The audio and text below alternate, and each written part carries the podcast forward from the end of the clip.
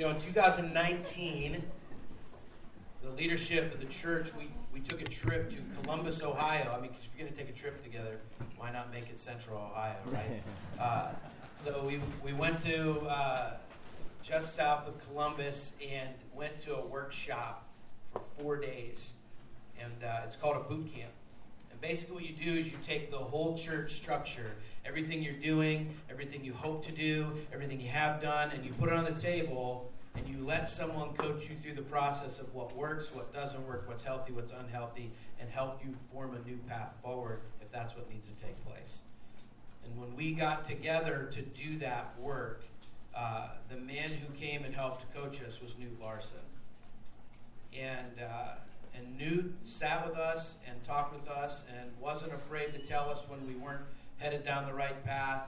And from that moment to today, Knute has kind of been my senior pastor. When you sit in an office by yourself during the week and you're pastoring a church, sometimes it can feel isolating, especially over uh, 2020 and 2021, right? But it wasn't because every five weeks I have a Zoom call with Knute where I can bounce things off of him and he helps me and he prays for me and he emails me stuff to help me stay sharp. And uh, yesterday he was with us here in this room while we had an equipping day. We talked about what it, what does it look like to be a healthy follower of Jesus. What does it look like to be a healthy church? How do how do we pray whenever we're healthy? Uh, and it was really good. And so I'm excited. I get to hear from him a lot. You don't get to hear from him as much as I do. So I'm grateful this morning you get to hear the Lord speak His word through my brother Knute. And uh, Knute, I'd like to come up and share the word with us. Thank you. Thank you. Great to be with you. I love Adam and uh, love talking to him and hearing him, and uh, he loves you guys so much that as a family, uh, it's a great tie with the church. Great to be with you. Knute, as in Knute Rockne, K N U T E, uh, was always a Notre Dame fan because I was named after their famous coach, which you don't know because you're way too young. I was born in San Diego and raised there, and my father's name was Padre, and so I'm going to spend my time about why we should be rooting for San Diego. Every head bowed and every. Uh, I, I, I, no, I grew up in Harrisburg, and so this is exciting to watch the Phillies. My brother liked the A's, and we used to fight about it. But uh, you don't even know that the A's used to be in Philly, some of you. But anyway, that's not so important as what I'm going to try to say here. Join me in the book of Ecclesiastes. Ecclesiastes. I am uh, honored to be here and also very happy for the tie with Journey Church. You have uh, an amazing tie with your pastor and the whole family, and uh, it's just great to be here and feel the mood. Thank you. Ecclesiastes is a funny book. It's hard to say and it's hard to decipher or figure it out. Ecclesiastes is a guy looking at the world and saying it's weird. He's looking at life and saying it's unfair. Things don't be like my, they don't turn out like my grandmother said they would. She was the one, uh, I grew up in a divorce home, and my grandmother is the one who talked about Jesus Christ all the time. I mean, she lived it. She was she was Mother Teresa to us in Harrisburg, Pennsylvania, going across the lines of poverty and race and uh, doing things that I think Christ would do if he were there. So I'm going to talk about that in the, in the book of Ecclesiastes. It's, it's, a, it's an amazing uh, book that goes through life, and he keeps saying, Vanity of vanities, all is vanity. Or, kids, emptiness of emptiness. It's just plain nothing. It's not fair what's happening in this life. It's written by Solomon. He's looking at all the things that are happening around him and, and saying, I don't get it. you try to honor God with your life and it doesn't turn out right, or you get fired. Or uh, things that you promised or someone promised you don't happen. In fact, he says one time in the, in the book of Ecclesiastes life is like uh, you, just you live and you die and you're like roadkill on the side of the road None of you stopped for a possum this morning as you came in if it was on the side of the road. You just just move on. And he says it feels like that when people die. So he starts off, uh, verse 1 The words of the preacher, that's Solomon, the son of David, king in Jerusalem. Vanity of vanities, says the preacher. Vanity of vanities, all is vanity. Even Journey Church, you guys, what's the point? That's what he would say when he's in that mood. His, his, his point is, my Hebrew, our Hebrew prof said you can translate vanity of vanities, uh, soap bubbles of soap bubbles. And you have felt like that at times. I certainly have. Uh, the tragedies in my home growing up were divorce and the death of my teenage sister and, and just inconsistency of uh, people in our church about hypocrisy and those things. The vanity of Solomon says he looks at life. I mean, you think of it Ukraine, uh, China, uh, Putin, uh, New York, uh, Philadelphia.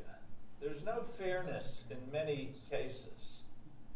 And so Solomon, who says he trusts God in many ways, says, yeah, but soap bubbles of soap bubbles. It's all soap bubbles. And so uh, when we talk about it, I'm just going to put an outline in front of you or a sentence in front of you. Life is empty and unfair. It really is. Don't you go telling your neighbor that if you follow Jesus Christ, everything will turn out right. That's not true. Not in this life. He says, under the sun. Now, that's the big issue here. Under the sun. Uh, verse 3 What does man gain by all the toil at which he toils under the sun? Play that the ceiling is the, sea, is the heavens and that we live under here. So on the top of the ceiling, the heavens, there's a God and all that. But about life under the sun. You guys, if you just look at your life now, or at junior high school where you go, uh, or where you work, or even Washington, D.C., you may have heard they're not getting along all that well there. Under the sun, it's kind of empty. It's kind of like Come on, you guys. And life is empty. Where is God? There's a there's a verse in Psalm 73 that I attached to when I was 17 and my 14 year old died at my father's house on Father's Day because my parents were divorced and she fell off a horse. And the verse says, Does God know? And I, I, I started to walk away. Where, where is God? when it hurts. And you've probably been there, or maybe you're there now. Under the sun, does God know what's going on? Uh, what he, I attach that to uh, a verse in, in Romans or Revelation 18, but I just want to say something. At the end of Ecclesiastes, you may know of this, he says, Let us hear the conclusion of the whole matter. He goes through Ecclesiastes, he tries out all kinds of things. Don't even think about the thousand wives and concubines. Don't even think about it. At the end, you're thinking about it, two of you. At the end of life, he says, under the sun, it's vanity. But then he finally says in chapter 12, let us hear the conclusion of the whole matter. Huh? Let us hear the conclusion of the whole matter. This was written so we would take his conclusion and not go his route to get there. The conclusion of the whole matter is also in the book of Revelation. Join me there, if you would, if you're following in your Bible. I'll show you some of the verses. Revelation chapter 18 is the end of time. Hello, it's the very end of Philadelphia. It's the end of San Diego. It's the end of everyone. But he brings up this strange name, Babylon. Revelation 18. After this, I saw another angel coming down from heaven, having great authority, and the earth was made bright with his glory. And he called out with a mighty voice Fallen, fallen is Babylon the Great. Huh? Fallen, fallen is Babylon the Great. She has become a dwelling place for demons, a haunt for every unclean spirit. This is a summary of life under the sun. This is everybody who doesn't honor God. Verse 3 For all nations have drunk the wine of the passion of her sexual immorality. This is all the junk that goes on in Hollywood. Babylon, the great whore, she's called. Forgive my language. This is a symbol of everything under the sun. Whoa! This is everybody you know. This is maybe you, maybe how you were. This is everybody who says fooey to God. Babylon the Great has fallen. So, what he's saying in there, Babylon and the maddening wine, they have drunk the maddening wine, which you'd have to say the majority of people drink. That is, I'm going to live my own life, I'm going to live under the sun, even though there is a way of hope. And the way of hope was, back in Ecclesiastes, let's hear the conclusion of the whole matter. Fear God and keep his commands. Because that's the whole duty of man. Whoa! That's the whole duty of you kids. The whole duty of young adults fear God and keep his commands. And he made it much easier and more brilliant than it was for Solomon because he visited earth in the person of Christ. What is Babylon? Well, I'm going to take you what I learned over many hours. And when I was little, I was taught that Babylon was uh, the Roman Church. Was taught by another teacher that Babylon was the revived Roman Empire. Whoa. And then I read from somebody in a book that Babylon, this maddening wine nation, uh, people who have drunk the wine, it's kind of like Hollywood, or people who just live that way. When you read the conclusion here at the end of time, uh, I think you get that Babylon is, well, let's go back a minute.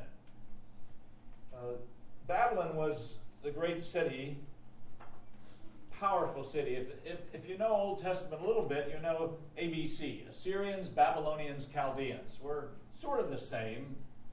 Uh, they were always messing with it, Israel and often beating her up. Think Nebuchadnezzar, think Belshazzar, think Daniel in the lion's den.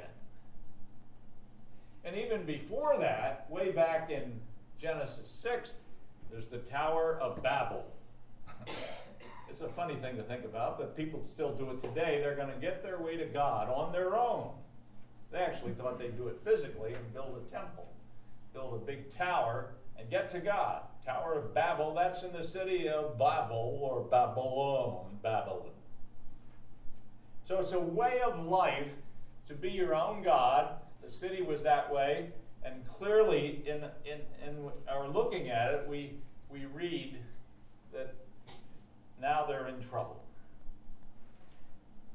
Do not love the world. That's Babylon. That's anything, that's the way I live, you live, if I don't honor Christ.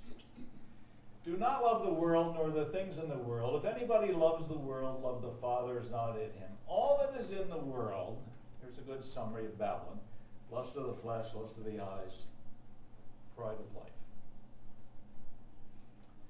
Do you know, do you, does it ever hit you in your heart that you can easily slip it? I can easily slip into a Babylonian lifestyle, not the junk of the Tower of Babel or the city, but just thinking I can do this. I can live life under the sun. Lust of the flesh, we all experience that. Lust of the eyes, pride of life, all those things. Come on, what's the conclusion of all this? Well, in the end of Revelation, he keeps talking about this. The nicest people uh, tied with the nicest people I've ever met were in Ukraine. Janine and I were there, right? Our church adopted a church, and we exchanged visits with their pastor. And uh, on the streets, they looked glum and sad. In their homes, they worshipped they sang hymns before they ate. They sang hymns after they ate. They laughed. They told jokes. They rooted for the Phillies. no, they didn't do that, but they, I'm sure they do now. And yet, all of a sudden, these people are being killed and slaughtered in some ways. Where's God? Where was God when your parents died, perhaps, in a tragedy? Or your child? Or a baby born without real life? Where's God when, when at school it seems like some of the kids are getting away with murder? Well, not murder, but just laughing at God. This is the end of time. All that is in the world, lust of the flesh, lust of the eyes, pride of life, the world is passing away. That's this time. That's the end of time. This is the conclusion of the whole matter. Do you believe this, or do you think it's something we do at church that just kind of try to make us feel good? Babylon will be judged. That's what he's saying and it's a huge issue. By the way, look how he starts talking about the judgment. Verse 4. Then I heard another voice from heaven saying, Come out of her, my people, lest you take part in her sins, lest you share in her plagues. For her sins are heaped high as heaven, and God has remembered her iniquities. Pay her back as she herself has paid back others, and repay her double for her deeds. Verse 7 As she glorified herself and lived in luxury, so give her in like measure of torment, woe, and mourning, since in her heart she says, I sit as a queen, I am no widow, and mourning I shall never see. For this reason her plagues will come. I was a pastor for 43 years. I bet I heard this scores of times.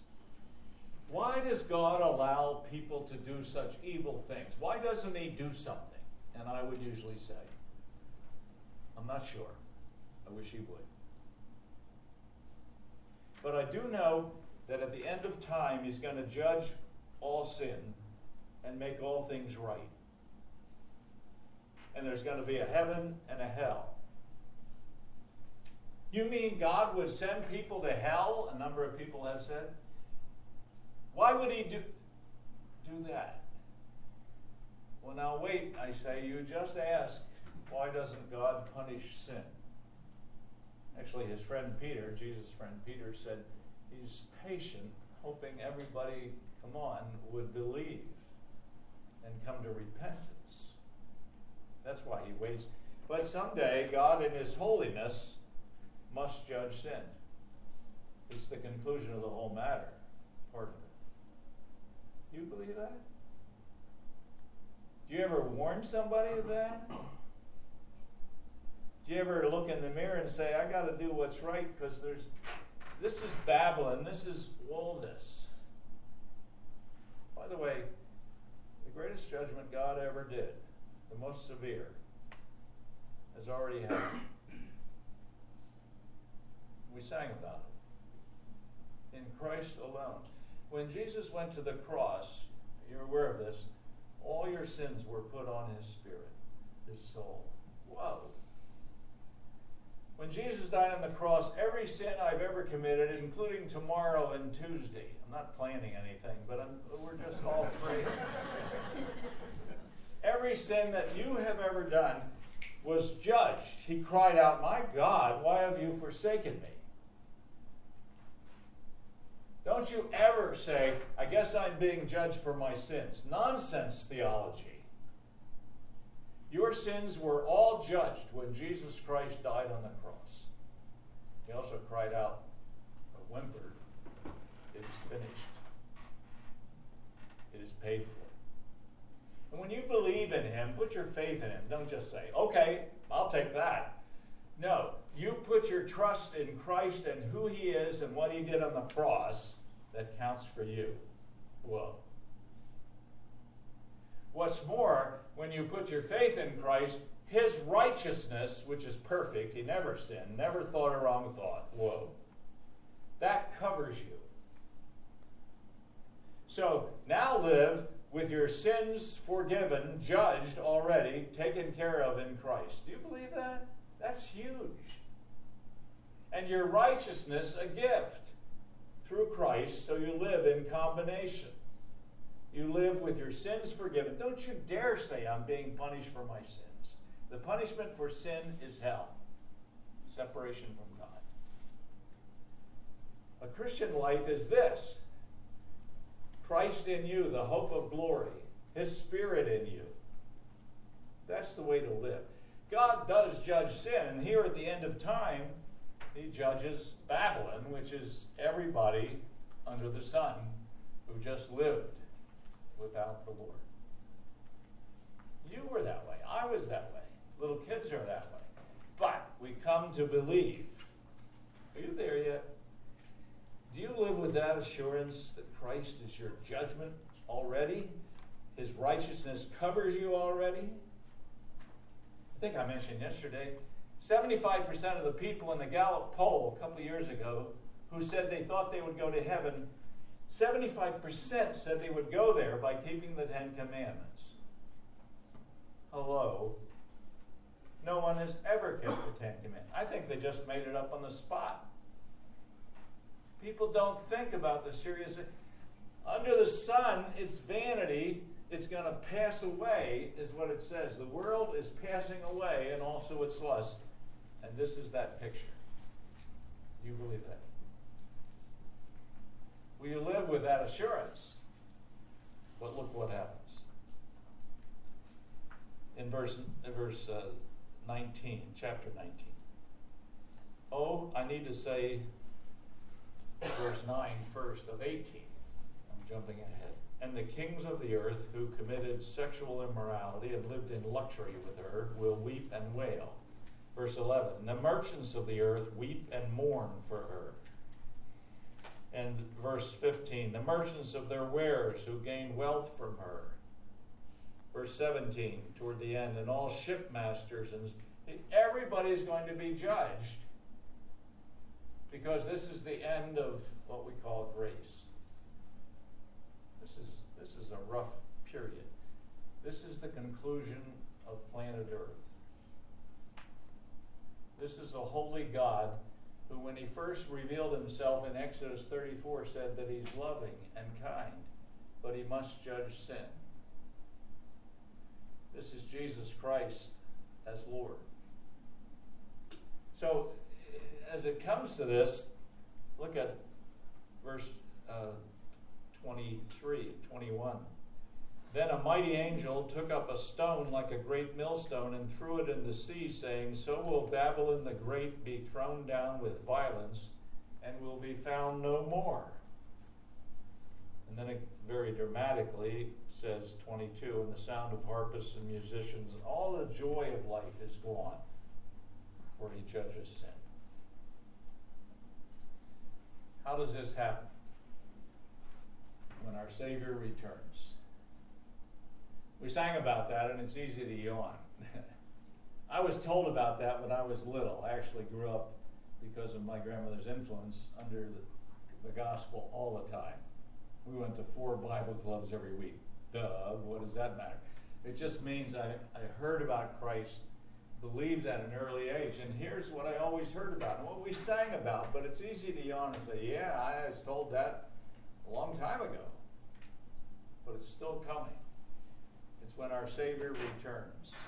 Chapter 19. After this, I heard what seemed to be the loud voice of a great multitude in heaven crying out, Hallelujah! Salvation and glory and power belong to our God, for his judgments are true and just. Yep. Everything he said will come true. He has judged the great prostitute who corrupted the earth with her immorality and has avenged on her the blood of his servants. Once more they cried out, Hallelujah. The smoke from her goes up forever and ever.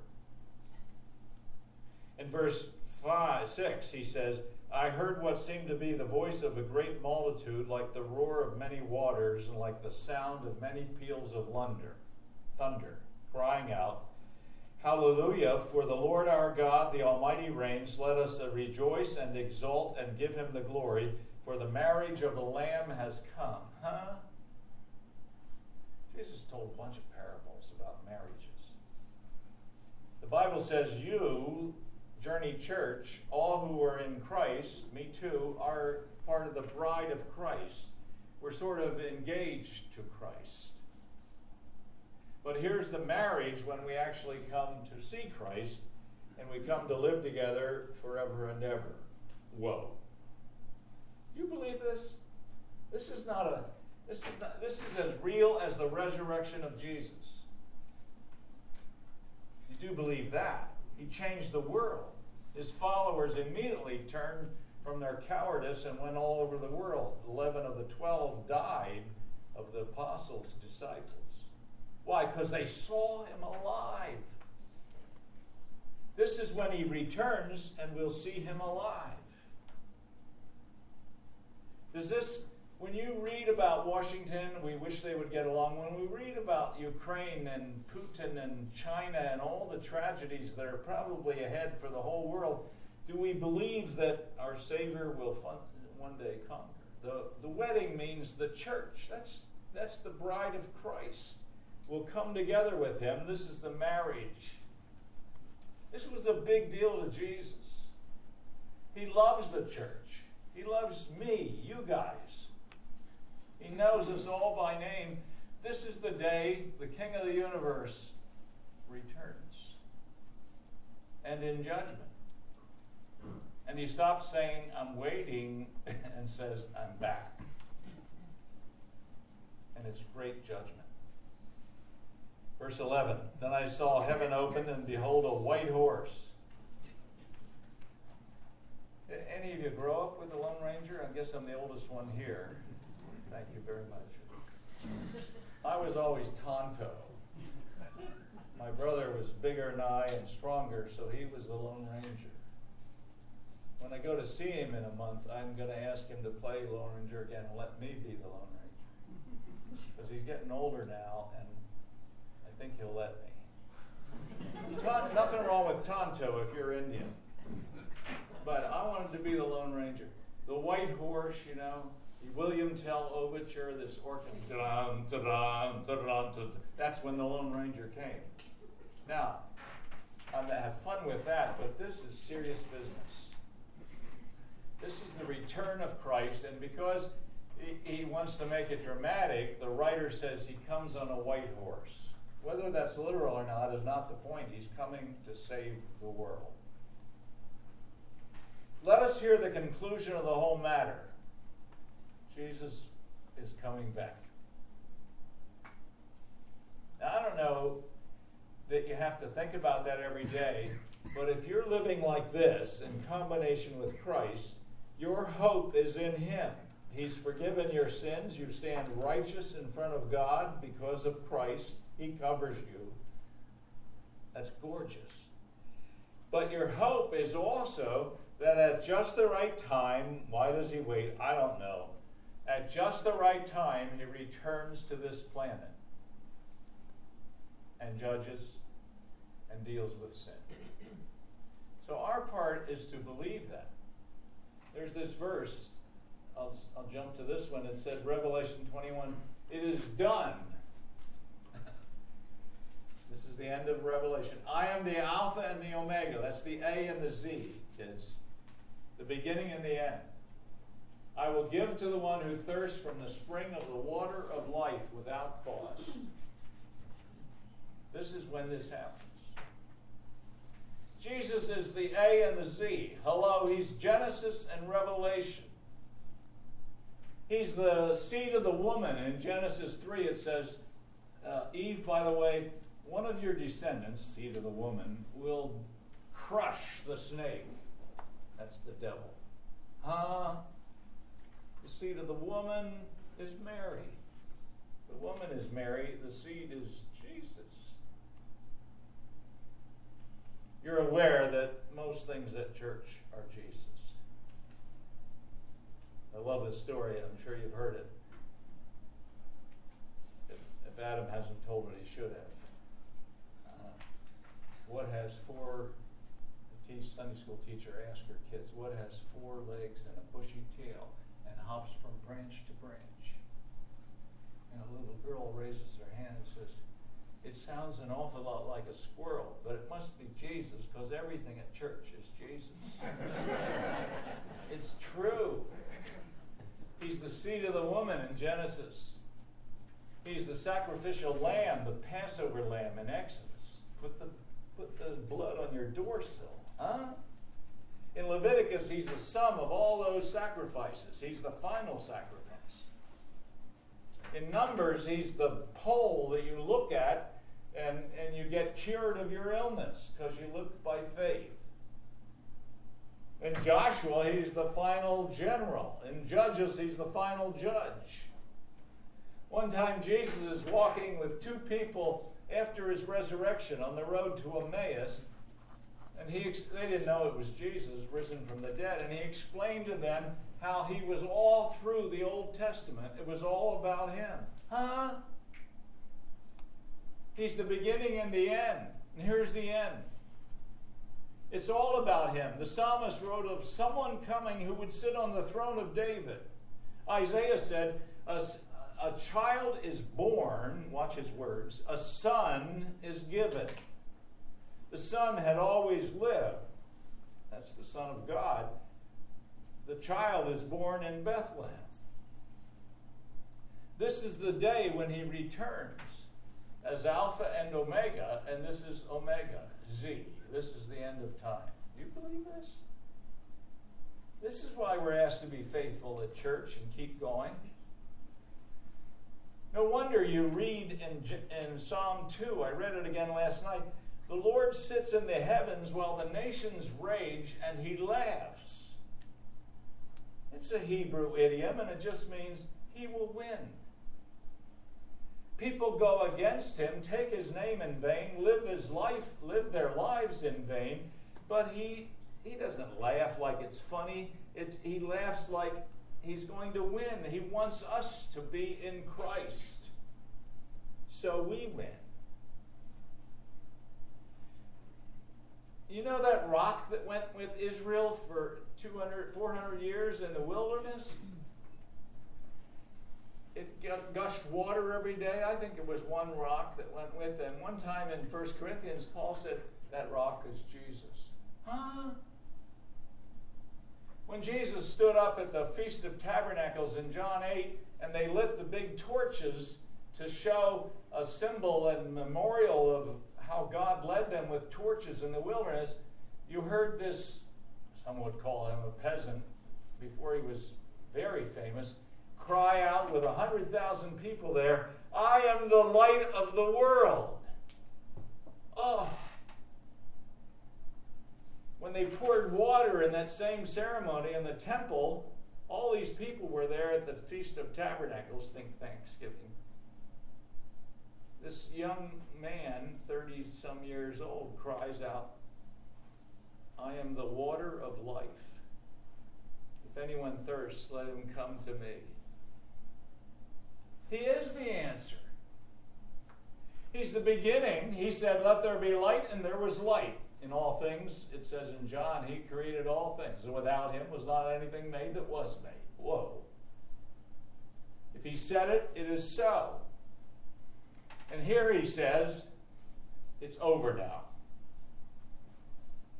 By His word, He made the world by his word, it says in Colossians, he holds it together. If you're a scientist, think atom. A T O M, the circling the nucleus and the protein. That's our Lord, but at this time he returns. I read one book that said, when he returns, 1 Thessalonians 4, with a shout, I know what that shout is. I read on. Enough. Enough of this evil. Enough of this unfairness. Enough of this vanity. He's back. You believe that? This is the hope of the church. This is why we urge people to trust Him as Savior.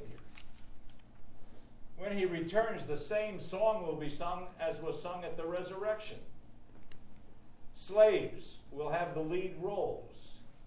Children who are never reborn, I think, will sing the solos because now they will live forever. He will, he will be celebrated all over the earth. Some people call this the, the end of time. Yeah, it is. But for Journey and for me and for you and for believers all over the world, it's the very beginning of being with Christ. Is this where you've landed? Is this why you serve? Is this why you, you know what's going to happen in the ninth inning?